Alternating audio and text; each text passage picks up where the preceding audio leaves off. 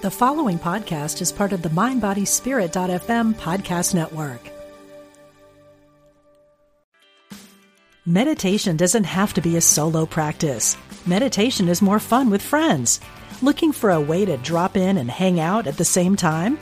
Join us online at Omega Institute for a meditation party with self proclaimed meditation nerds Dan Harris, host of the 10% Happier podcast, Sebene Selassie, and Jeff Warren. This three day retreat will stream live from Omega's Hudson Valley campus May 17th to 19th. Don't miss the party. Reserve your spot at eomega.org slash party today.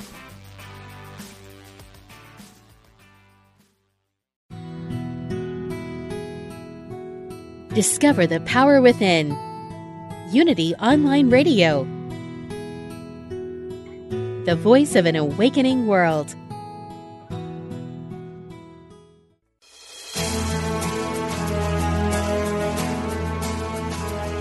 Are you ready to create a life that's intentional and dynamic?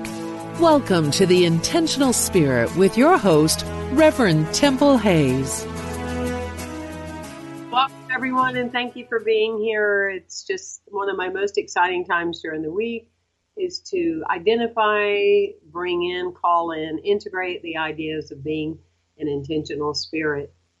And that, that being said, as we as we say often, uh, an intentional spirit either takes the external situations that they find themselves facing and turning it into something that is life changing for themselves or others, or people that continue to, to plant seeds and move forward in the midst of uh, adversarial energies or things that are happening around them. We are we are about how we respond to those things that happen and I'm very excited for our, our guest today. She's a colleague, but more importantly, she's a, a noted author, Meghan Smith Brooks, and she's bringing, um, as far as I'm concerned, one of the most important conversations that needs to be had. I think it will spare people divorces. I think it will bring people into a greater self esteem. I think it will make the world an entirely better reality, and that's the power of grief. Uh, Meghan, uh, welcome to our show today. I'm so glad you're here. Thank you. I am really grateful to be here to chat with you and to bring this very important conversation out into the open. I think that we need to have more courage to face grief and all it has to offer us in our life experience. Mm, no doubt about it. And those of you that are tuning in, I'm not going to take the time to read her seven paragraph bio. Her book, Unraveling Grief, A Mother's Spiritual Journey of Healing and Discovery, her foreword was written by Marianne Williamson, and she has been on a mission um, teaching people and showing them ideas and opening up the hearts for conversation and this power that we call grief. Meghan, I think that grief and walking with grief and walking through grief and all the other ways that we say about it is one of the most powerful things that we can do for ourselves. I, I have a feeling, though, that um, in one way it wasn't something that a few years ago you thought was going to be so active in your life. Paint a story for our audience of how it became so important to you and how, with the tragedy of your son, did it knock on your door? Well, that's a big um, topic. It's it's there's a lot to be said about it. But, you know, I think that we all have experienced pain and loss from some form in our life. Um, that's part of our human experience. And yet, the really deep ones, the ones that take us to our knees, the one that crack our heart open to know, to where we don't know how to move forward, are the ones that we fear and um, we don't have the tools or even know how to move through it. So for me, I'd experienced the loss of, of my grandparents. My father passed in 2007, and that was painful. But in 2013, as I was traveling across country to join you and other colleagues at Unity um, annual convention, this year happened to be the one at sea out of Fort Lauderdale. I arrived at baggage claim, turned on my cell phone, and immediately I got a call from my firstborn son, Ryan, and he said, Mom, I've been trying to reach you all day. Um, I don't know how to tell you this, but Justin's gone. You know, my thought was like, What do you mean he's gone? He goes, Mom, his body was found in the river. He's dead. And your heart just stops. You know, it's like you go into denial. I didn't hear that. That can't be true. You know, I couldn't reach him before I left because he didn't answer his phone, but I talked to him five days earlier. He, this can't be true. And it's like this tsunami of, of emotion that just slams you and you don't know what to do with it. Um, and so from that moment forward, it was a process of um, really just how do I breathe moving through this? How do I somehow accept what my mind doesn't want to accept? How do I come to terms? And as I gradually got more information, I I came to understand that my son had not only just died, he had been murdered intentionally through an act of violence. He hadn't drowned. He had been wrapped in a chain attached to a cinder block and thrown into a river with the hope that he would disappear. And that moment in realizing that was my first glimpse of how gratitude shows up in the midst of grief because I was so grateful that I at least knew what happened and that I wouldn't have been left in that that unknown for the rest of my life of what happened to my son. Grief is a journey and that was the beginning of it. And did you ever find out for what reason that this level of, of violence was necessary? Did you ever find out any more to the story? I mean, obviously, like you said, there was a, a relief in there that you were able to fill in the the blank spaces, but um, it's just hard to believe in our humanity that these kind of things happen, and yet, and yet, sadly, we we know that they do.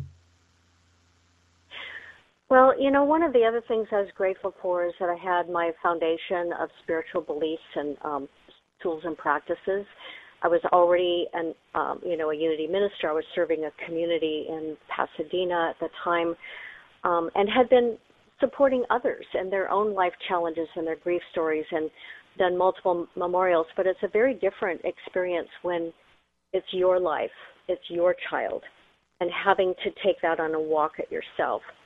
And so as I gradually got more information, um, it was 18 months later they actually arrested two young men for the um, act of taking my son's life. They are both in prison now.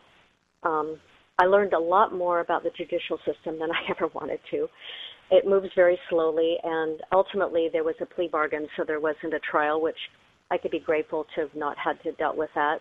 But there also were other people involved, and so parts of this story are still left open ended. Um, the ability for the legal system to charge somebody, they don't want to they don't want to um, charge somebody unless they have evidence to convict, and the evidence is what's missing, and so it's been left open ended. And I know who's involved. Um, they were family members attached to my son, which made it even more painful and I have come to terms with just having to accept what I have control over and what I don't. And um, no matter what happens from this point moving forward, isn't going to change the outcome of my son's death. So I have to move forward with how do I come to terms with that? How do I um, learn to live with it and practice forgiveness? Forgiveness became a huge part of my healing process. And so, how did how did the journey lead you into the fact? Because uh, you know, writing a book, having done it, it it's a huge undertaking. And um, did anything occur that it just kept coming up and showing up, or you felt like that could be part of your forgiving process? I love that on your website, and everyone um, I'll mention it's unravelinggrief.com. But I love the fact that your son, uh, through the through the beingness of your son, actually wrote about how happy he was about you writing the book and that and, and you portraying him. And so that that was like wow that's that's pretty powerful from that from that window. Um, you just really did you did you just feel that you really needed this experience in your life and this sadness and this grief to matter and and because you also realize that so few people, like you said, want to talk about it. We want to be happy and pretend these kind of things don't happen. Um, you know, it, question. It a... you get 20 well, minutes. You know, everything's a process. you know, everything's a process, and um, I wasn't thinking about writing a book from in the beginning. Um, you know, I had to deal with my own personal pain and um, how I was going to navigate that, and really being with my feelings. And in hindsight, I look back and realize that as I used what I knew from spiritual foundation, that we it's important to not avoid our feelings, no matter what they are. That there's this spectrum that we have, and as human beings, we tend to want to lean towards the happy, blissful, you know, positive things and everything, you know, is the fairy tale that works out. And yet, on the other side of things, the intensity of pain and grief and loss is just as intense as joy. And it's the full spectrum that if we try to avoid any part of it, we're not embracing the fullness of life.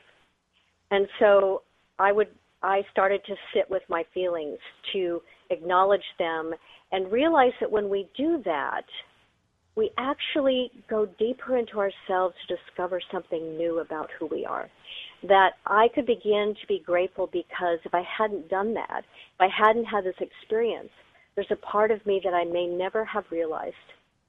And so as I began to work with that and monitored, you know, sort of observed my process, I realized that we don't do a good job of, of grief in our society. We don't talk about it. We try to avoid it. We're uncomfortable with other people's grief. Um, and so, how could I use this to support others? And eventually, I became clear that writing a book was going to be a part of my healing process, though it took, you know, my son's been gone seven and a half years, so six and a half years before I was able to finally sit down and begin the process. And as I did, I really felt my son's presence with me. He wanted this story to come out. He wanted his death to somehow serve a purpose to help make a difference in other people's reality that you can experience heart wrenching pain and loss, especially from those that we love, and survive. And not only survive, but we can thrive. And maybe we can even enhance our life in a greater way because of it. Well, the you know the power of what you're offering. I mean, it, it literally it it has a way of, if you will, going against what so many societal beliefs are. You know that when you go through hardship or you go through something tragic like you have, there's going to be less of you. You're going to have less energy. You're going to age quicker. You know, yada yada yada. You're going to need more pharmaceuticals mm. and all those kind of things. Where where the deeper truth is in in like you're saying if you acknowledge it, walk through it, face it as it comes, uh, experience it. You can't predict it. It's going to catch you off guard, hopefully, and all those kind of things. You actually become more, you know, and that's something I, I duly note about you because this is a topic that I too uh, have worked with in my own life for a long time, and also work with the what people have the inability to let go and be in it themselves. You know, for me, I, mm-hmm. you know, Southern Baptist God never gives you any more that you can handle. Don't complain. You know, other people are starving. Don't don't don't you know have any you know thing like that. Or then I you know as I understood, uh, I was always metaphysical, but as I participated with the metaphysical people, it's like well all is in divine order. You know, and then facing people that oh my gosh, or even people trained in our movement that say the most interesting and pathetic things when it comes to loss and grief and dying and and all of that. It was, it was actually the study of, you know, the depth of shamanism that really spared mm. me because I came to realize that that joy and grief sharing your life is is the best life that one could ever dream of. And you know, and it's out of that. Absolutely. One of the things that I wanted to address to you was um, an insight and aha awareness that I had in the process of realizing the gift that grief offers us, because there really is a gift when we're courageous enough to explore the depth of our feeling and to not be afraid of it. And I wrote that what I discovered is grief slowly creeps into every part of us. It infiltrates our thoughts and our feelings. It seeps into our emotions. It crawls into our It finds its way into the cells of our body and it takes over how it functions. It finds its way into every aspect of our lives, our relationships, how we respond to the world around us, our behaviors, our perception of life on every level. And in time, we don't even recognize ourselves as grief has taken up residence in who we are. And so, what I realized is that our journey is about making friends with grief, realizing that it isn't our enemy, it is our friend, it has something to offer us, and it can support us as we move forward by embracing all that we are and letting it be a part of how we express ourselves moving forward, a gift in how they live their lives. And so, as we can look at our precious memories and the things that are offered to us through that, it allows us to shift from the pain of loss to the gain of the value of the gift that we mourn and use that in our lives to enhance who we are and to make better choices moving forward. Ultimately, I think that it's a grace that we live a better life because of it. You know, maybe your son just thought I was talking too much. well, you never know. You know, he was a feisty one, and he didn't like to follow the rules. So yeah, I mean, maybe he just thought, look, you're just over talking, and I need my mom to talk more, and you know, and those kind of things. I actually am not kidding. I believe in them, and I believe that they are possible. So anyway, Jeff will fix everything on our end, and I I can't explain. I didn't do a thing. I didn't touch a thing. I didn't move a thing. I'm just sitting in the same place, and all of a sudden you couldn't hear anything I was saying. So I think it was him, and we'll leave it at that because that I think is another to me is another part of grief. Um, you know, Meghan, I read somewhere a friend of mine. I believe she wrote it. She said there's two times that a person can die. Once is when your heart stops and the other is when people stop talking about you. Hmm. Yeah, you know, there's something about keeping alive um, those that have lived and um, gone before us. And that's one of the things that I realized that there's this legacy that everyone that's touched our lives offers us something of value. And as I could look at my son's life and how he lived it um, you know, he had challenges. He wasn't perfect. None of us are. Um, and yet he lived life large. He lived on the edge. And one of the things I learned was um, to live more fearlessly because maybe he knew his life would be shorter. So he didn't hold back. And I could use that as something of value I could integrate into how I live. And that is his legacy that continues to live on through me. So then it, it makes it more important for us to recognize the imprint that we're making and how we live our life. I honor my son by how I live now. And so having the courage to write the book, to bring it out into the public, to be vulnerable, I think was a part of that. And I'm grateful that I did it. Um, I know that my son was a part of that. And um, everybody that lives offers something of value. Do we recognize that? Yeah, and I I think that that's one of the the greatest calls that you know um is it's that's a piece cause, you know and I I'm sure you've said this at memorials I know I certainly have but then in living it is different than just talking and giving concepts um so we you know we say to people that you know if you if you want the memory of the person to live on live the qualities that that meant the most to you. Become that you know express that share that. Um, i think one of the things that has you know always bothered me about people's response to grief and i i know the conversation people do the best they can. I know that you know well they're trying to say something but it's like come on this is 2021 read meghan's book. You know read the book unraveling grief.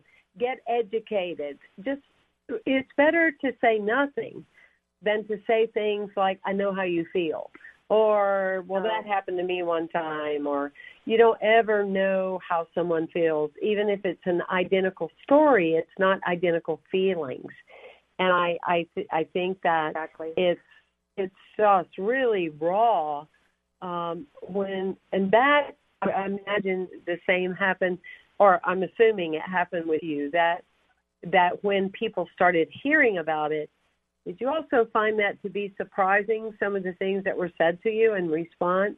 no, absolutely. That was that was part of my observation, and then I realized how people are uncomfortable with others' grief because it reminds them of the unresolved grief that they carry with them that they have put aside in a, some compartment somewhere and not dealt with it. And so they're uncomfortable, they don't want to talk about it, and often don't know what to say. And so I realized that one of the things I could say to support them is, well, you know, I don't know what to say either. so mm-hmm. I'm fine with talking about it or not talking about it, but it is very present within me right now. It's a very real thing. And so maybe we just need to talk about how we're feeling about sadness you know, don't we tend to avoid that? So I noticed that um, that people um, or they either didn't want to talk about it all, or they would bring instead of talking about my situation, they would bring up their stories, like you mentioned. It's easier to talk about something that they know. Yeah, exactly. And I, it just fascinates me. I mean, you know, within the law of creation, there's light and dark, and I just don't. Yes. I can't even resonate. I don't understand, you know, what the why it's so complex for for people not to not want to own uh, created, you know, by our Creator. We were created with these feelings, a multitude of feelings, and um, yes. I think what a lot of people don't realize is denied grief is expressed anger, often rage, and I'm sure mm-hmm. because you are you are developing or have developed or have claimed the space or whatever of being um you know someone that's lived through it and you're talking about it and you're out there and you're teaching it i'm sure you see that often um that that denied grief leads to that express or rage within people if they could just understand that you know and make that Absolutely. connection mhm well, and you know, and that's that sort of that unhealthy or immature um, demonstration of ourselves. If we haven't become active of, of observers and live in the place of awareness of, you know, it's like maybe that's inappropriate action, or where is that coming from? Is that coming from something in me that I've been avoiding? Um, and so I'm projecting it out into the world. And anger and regret and guilt and rage, all that is a part of the grief experience. I was very aware of that. Um, obviously, you know, when I my son was taken from an act of um, violence and murdered, there was anger there, but there's also a healthy way to process anger, and it's not about taking it out on others, or being violent, or um, justifying it somehow because I've had something done to me, so there that Old Testament thinking of an eye for an eye is acceptable. We have to we have to move beyond that and um, so, what's a healthy outlet for my my feelings, which are a part of my experience? Obviously, we don't want to stop feeling, which is one way of people processing their grief is to go numb through addictive behaviors. You know, that's always an option, but it's not a healthy one.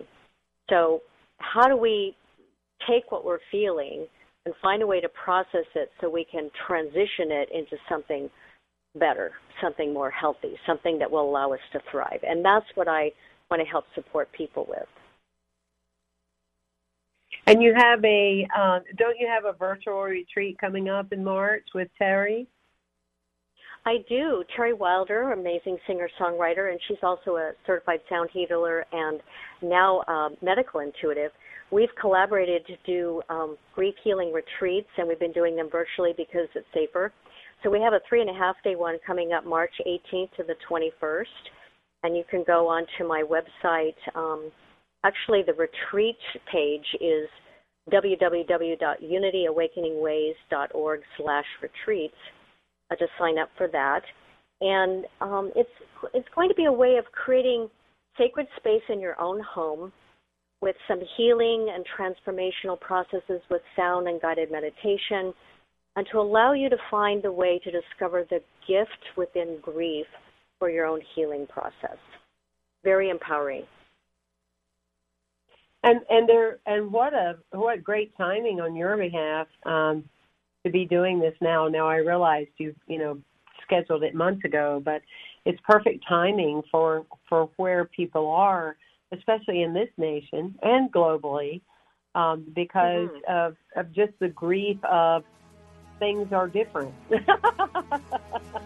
and, and, you know, and, and that's exactly it. Right? I you know, grief, grief is it's loss from anything. The loss from our way of living. You know exactly. that how people um, are so um, challenged and, and and traumatized no by things being changed. We'll, we'll address that more when we come back after our short break. Thank you, everyone, for staying with us. Thanks for joining us. This is Unity Online Radio, the voice of an awakening world.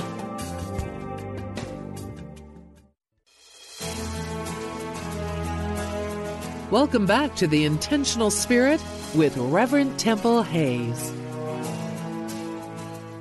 Welcome back, everybody. And uh, wow, are we part of the conversation today? I'm going to say, if you were willing to start grieving in your life, and you know, one of the things I say, I actually put it on a poster and a coffee mug on my website.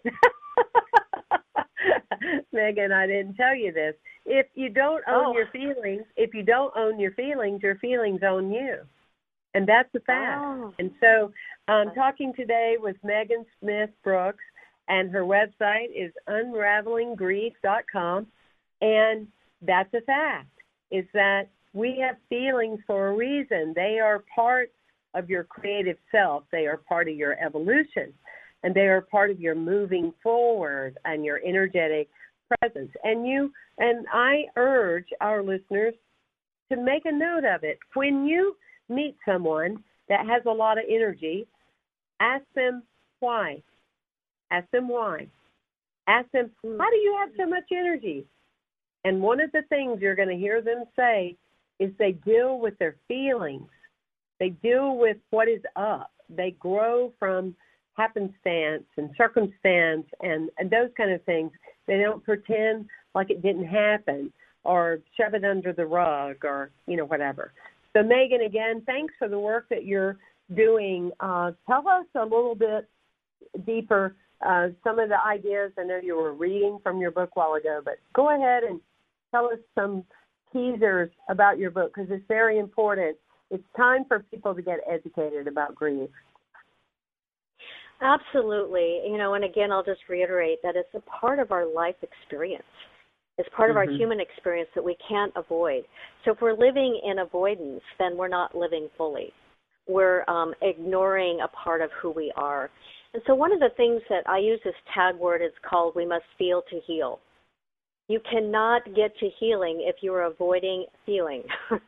you know, and mm-hmm. so do we have the courage to go into feeling it all. And I you know I lead um clients through it and there's some processes in the book about um, going into this place of, of feeling it all, feeling it deeply, regurgitating it all like throwing it up, getting it all out so that you can begin to shift from that focus because it's taken over um, your thoughts and your feelings for a while. It's a process of moving through grief, especially when it's um, you know from the the death of a loved one that um, and and as you had mentioned to me personally, you know, a, a loss of a pet. A pet is a family member. Um, Michael and I lost our dog this past summer too. Um, and it's heart wrenching. Um, and we you still feel this empty space there, and so the reminder can be a trigger of our pain. Triggers will happen forever. We can't avoid them, but you can learn how to manage them and how to um, allow them to just be, letting the tears flow. You know, I learned and I wrote about in my book is tears are cleansing. And if we can just let them flow without restriction, to just feel the water just running down your face and dripping into your clothes and not having to grab the Kleenex, but just let it cleanse your soul and your heart. That can begin the process of healing. And then we mm. have to deal with forgiveness, you know, letting go of the energy that's holding us back. I had a huge process of having to forgive those that intentionally chose to take my son's life. But, you know, as we teach in our spiritual um, philosophy and unity is that forgiveness is a practice that keeps us clear and open so that we're not holding in that toxic energy that will um, pollute us in a sense. It, it limits us, it holds us back. We can't see clearly, we can't love openly. So it's releasing that energy. I had to go to a parole hearing for one of the defendants and I wrote a statement that I read to him. He was in at the prison, so I could see him on the screen, but he couldn't see me. So that was a kind act on the judicial system's part. But I told him, I said, I can forgive you because that's my spiritual practice, but forgiveness does not release you from being responsible for your actions. And and where you are, whether you're hearing a dog or not, where where you are is where you need to be because the consequence of your actions. And exactly. and so, you know, we have to be more clear with the choices that we make and recognize what the possible response may be. You know, and so I, you know, that was immature action. That was survival mode behavior.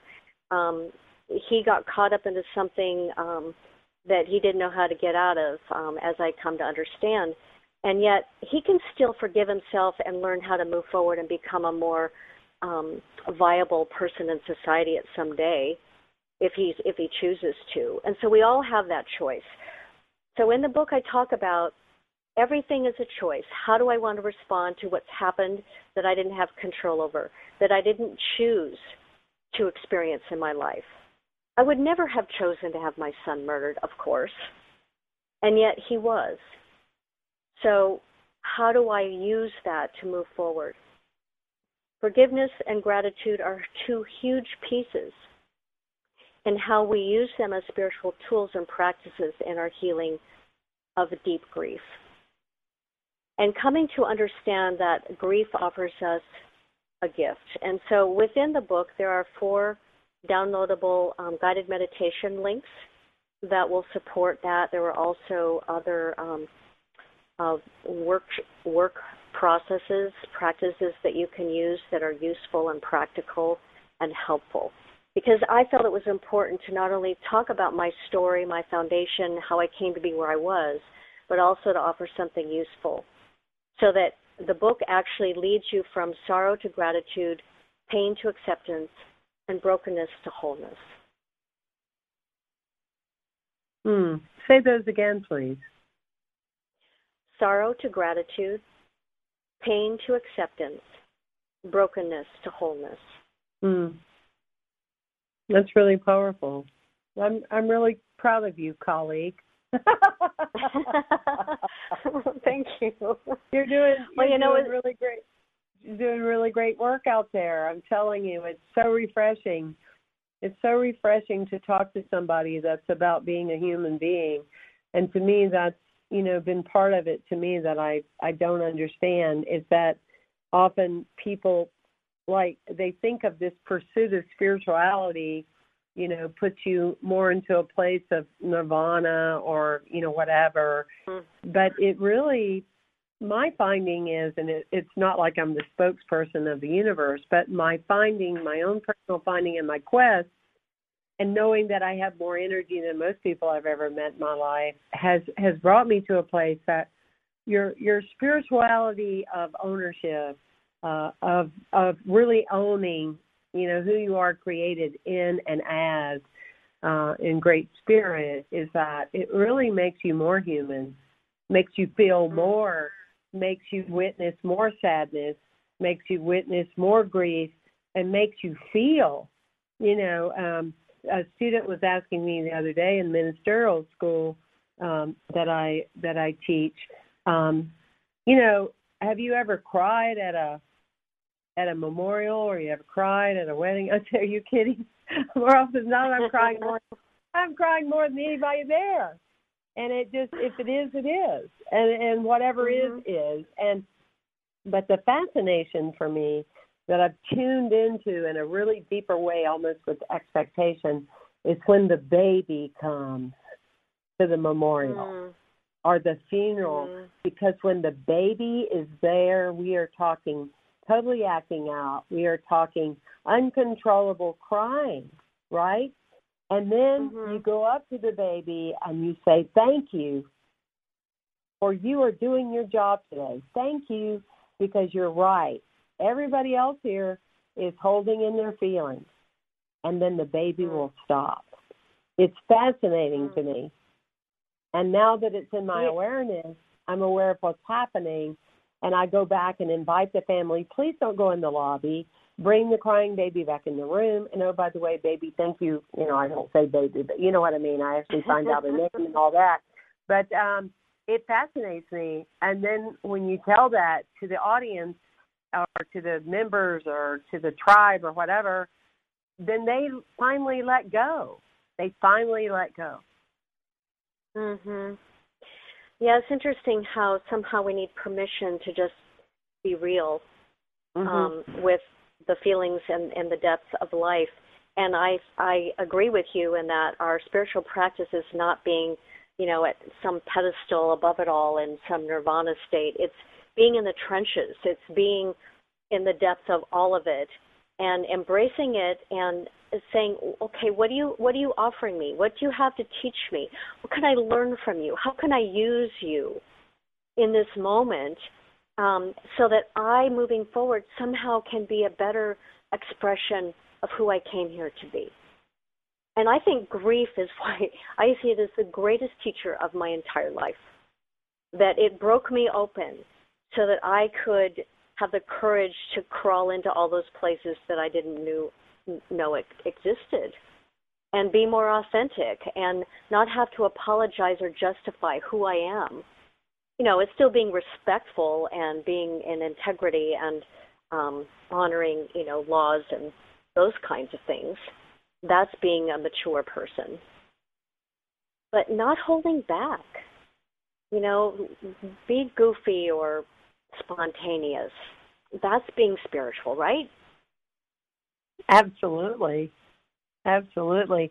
Well, I was kind of, you know, really delving into that um, during the, you know, holidays, holy days, Christmas, Kwanzaa, Hanukkah, happy everything, and all that.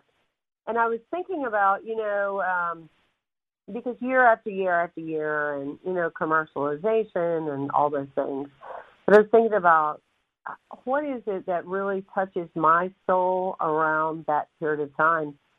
And my my takeaway was for me it it's kind of like the gloaming you know the gloaming is when it's dusk it's when it's the brightest light and the brightest dark are kind of enjoying each other simultaneously as we're getting into nightfall and uh things feel animated and that's how it feels to me during the season because at the same time in my emotional body i'm holding the greatest joy you know, a new friend or a great experience or, you know, here we are again, a new birth. At the same time, I'm holding immense sadness. And they're occupying Mm. equally the same amount of space in my being. And it is such a powerful thing, you know, to live, to Mhm. be at a, like you said, that it's okay, whatever you're feeling, you know, because rushing through you are the memories of, you know, grandmother's ornaments and and the aunt that's no longer here, or the blah blah, the the person that you don't witness anymore, or the the friend that you're no longer in contact with, or whatever. And it's all occupying that space, and it's so powerful. It's so powerful if you let it. If you let it, Oh, and that's what. absolutely. Hmm That's a good um, way to define it because that really is what I recognize that I'm feeling. And it's hard to explain how can I feel the depths of sorrow at the same time I'm feeling some intense joy and gratitude for a moment. It's it's it's letting the fullness of life be a part of me. And I think grief takes us to that place where we expand into being able to take more in so that we can uh, feel that, um, feel it all, feel the the intensity of it, and um, just recognize it's the feeling for the feeling without maybe even having to name it. You know, as it's all kind of integrated in there in one big mess. Maybe it feels like a mess sometimes, hmm but it but it's honoring it, and and so I, I totally get it, and I think our rituals sometimes help us go to that place where we open ourselves up to the richness of all of it. And then at the same time say, okay, what's in it for me now? What what is it offering me? There's something new that maybe I'm willing to um, embrace or accept or explore that I that I haven't been willing to do before. And that again adds another layer of richness to our life experience that I think is is what's so amazing about it. Do you feel um you know, often it's like um, you know, like if and I, I just keep comparing like to be in front of a room and just holding the space, you know, for um someone who's died. And often I will say that yes, we're definitely here for the for the fact that a life is ended and those kind of things. And we're talking about death, but it's really about you're talking about life, and that's what you're saying. Mm-hmm. There's some kind yes. of some kind of twisted, insane belief that if I take a few minutes and I'm sad, even in the midst of all the things I have to be grateful for, I'm taking away from my life. But we've got to get people to say to see that they're putting life in in a much greater way. Um, and, and we look at, you know, the trailblazers like Betty White, a perfect example, people that have this longevity of life using grief and humor simultaneously. And they're they're just powerful beings um, because they've learned to walk in all the dimensions of what is. Absolutely. You know, I um, in the judicial um, process, I was labeled as a victim, which you know I understand it's like something happened to me, but mm-hmm. I rejected the word victim. I wrote about it in my book, and that um, what we can easily take on is victim consciousness and live in that place of um, something happened to me or something was taken from me, so there I'm I have been diminished in value. And if we stay in that place and we live in that place, we are limiting um, who we are and our life experience. And it's so sad and so tragic when I watch people stay in that place where all they want is revenge or um, they use it um, to get attention and they're not willing to process it to heal and move forward. And so I talk about it's important to shift from, if you catch yourself in that, to shift to survival consciousness, to embracing life consciousness, to seeing what I can use to move forward so that I'm focusing on what I'm experiencing and, and what I'm creating rather than keeping my focus back to what I've lost or what I feel like has been taken from me because we just stay stuck in that place. And in, but we have to notice it before we can shift it, right? Yeah. So, you know, for for me it's like when I lead people through a process of going deep, you have to feel the feeling before you can transform it to something else. But then shift it to what are the precious memories that keep that that I love that I'm mourning alive in me. That can be how I shift when I get myself stuck in that place that keeps me in, in sadness beyond where it's healthy or, or helpful. And I begin to then see that I'm still living, I'm still breathing, my life still matters. So, yes, I miss their presence. I miss hearing my son's voice. I miss seeing his face and his beautiful blue eyes. I miss that. And yet I can feel the essence of the joy of how he lived. And I want that to live through me. I want that to be a part of me. But I had to choose that. I had to choose how I was going to live. And I think that's an important catalyst um, um, when we when we're able to shift in our healing process of grief. Absolutely. Yeah, I I I totally resonate to everything that you're saying and I, I think that I don't know about you, but my experience is it seems so much bigger at times than it is. In other words, the dose of grief. You know what I mean? I mean, I was just recently mm-hmm. going through something, and uh, years ago at a convention, there was a man from a tribe. I think he was outside of Phoenix or something, and he was saying that in his culture they don't even teach people the word why, W H Y, Mm.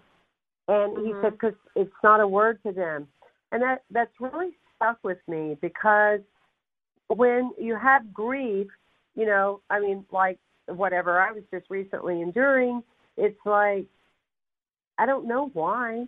It's like you know, but I feel it. I feel the sadness. I feel the grief. But when a person Mhm. gets into, well, why? You know, I mean, everything's going pretty good. Mhm. Why?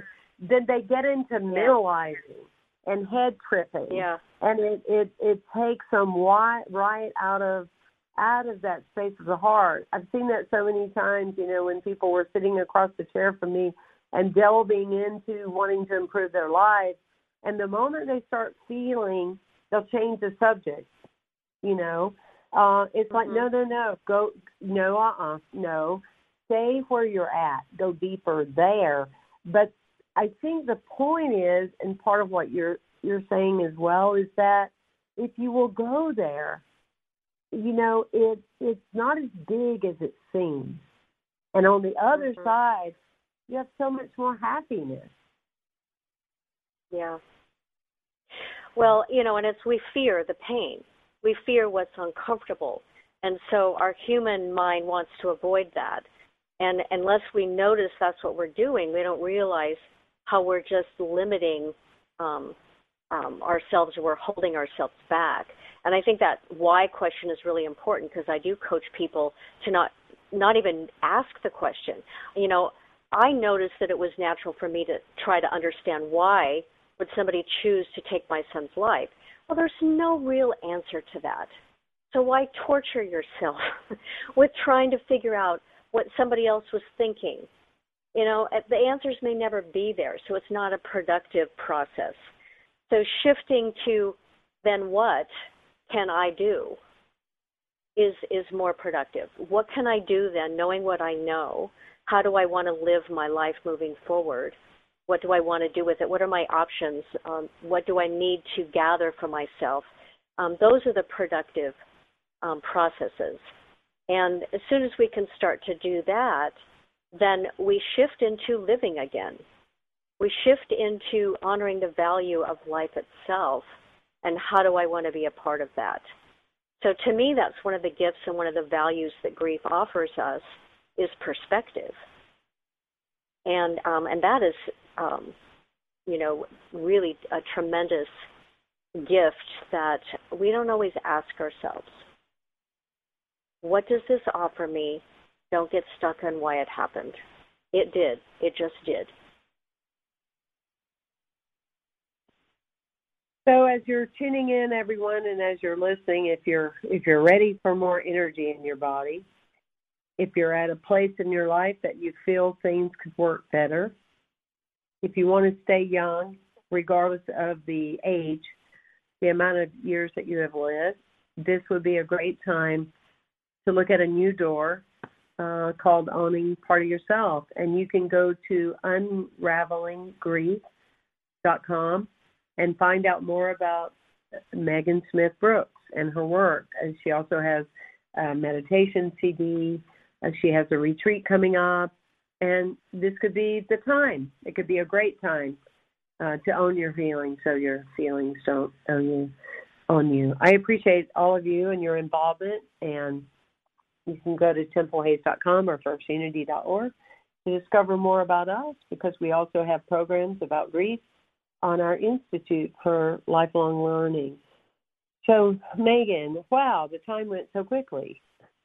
It did. I have really, really enjoyed this conversation with you, and I, I love uh, your. I don't want to say authenticity; that word's just beat to death. But I just love your raw, real self. It's so refreshing. Thank you for being a voice for Well, us. Well, thank you for allowing me this time. And um, if I might, I'll just say the full name of my book, Unraveling Grief A Mother's Spiritual Journey of Healing and Discovery, is available on Amazon.com in both paperback and Kindle version.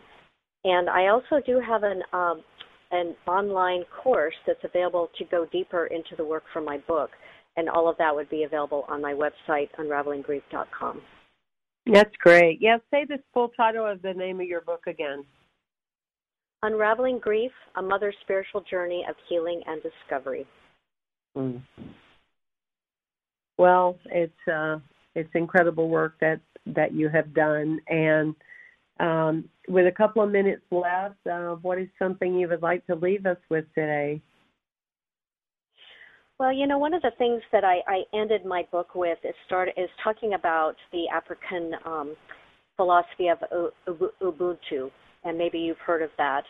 And Absolutely. you know, when it comes in, it, you're familiar with that. Oh yes, uh huh. Um, I am because we are is basically, and and so I realize that that is a philosophy that we can live by from those that have come before us. Is that I am because they were, but how how about if we say I am because we are? Because all of us have lived and offered something of value. Um, that it connects us in mind, body, and spirit, and the eternity of how we continue to be connected, and that we are truly blessed from that. And I realize that another um, word for thrive means to be blessed.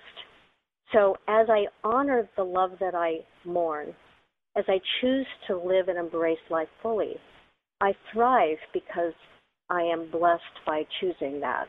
And, and that's what I want everybody to recognize and be able to choose for themselves no matter what life is offering you. Thrive because you are blessed. That's a very powerful statement. It's um, incredible work, and I know that I just sense your that not only have you already touched so many lives, but you're going to be reaching so many more in the future with all that you are and, and what you're doing. Uh, Meghan, thank you for your willingness to be out there and to be out loud. Um, thank you so much. Yeah. Many blessings to you.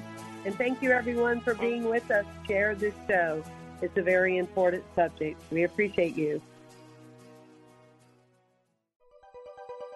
Thanks for listening. This is Unity Online Radio, the voice of an awakening world.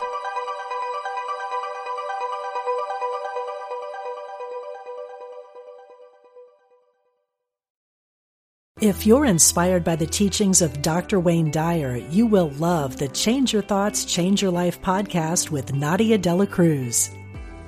You are a spiritual being having a human experience. My name is Nadia Dela Cruz, and I started the Change Your Thoughts, Change Your Life podcast to explore spiritual topics like manifestation and meditation with guests who share their own stories of insight, awakening, and transformation. Listen now on the mindbodyspirit.fm podcast network or wherever you get your podcasts.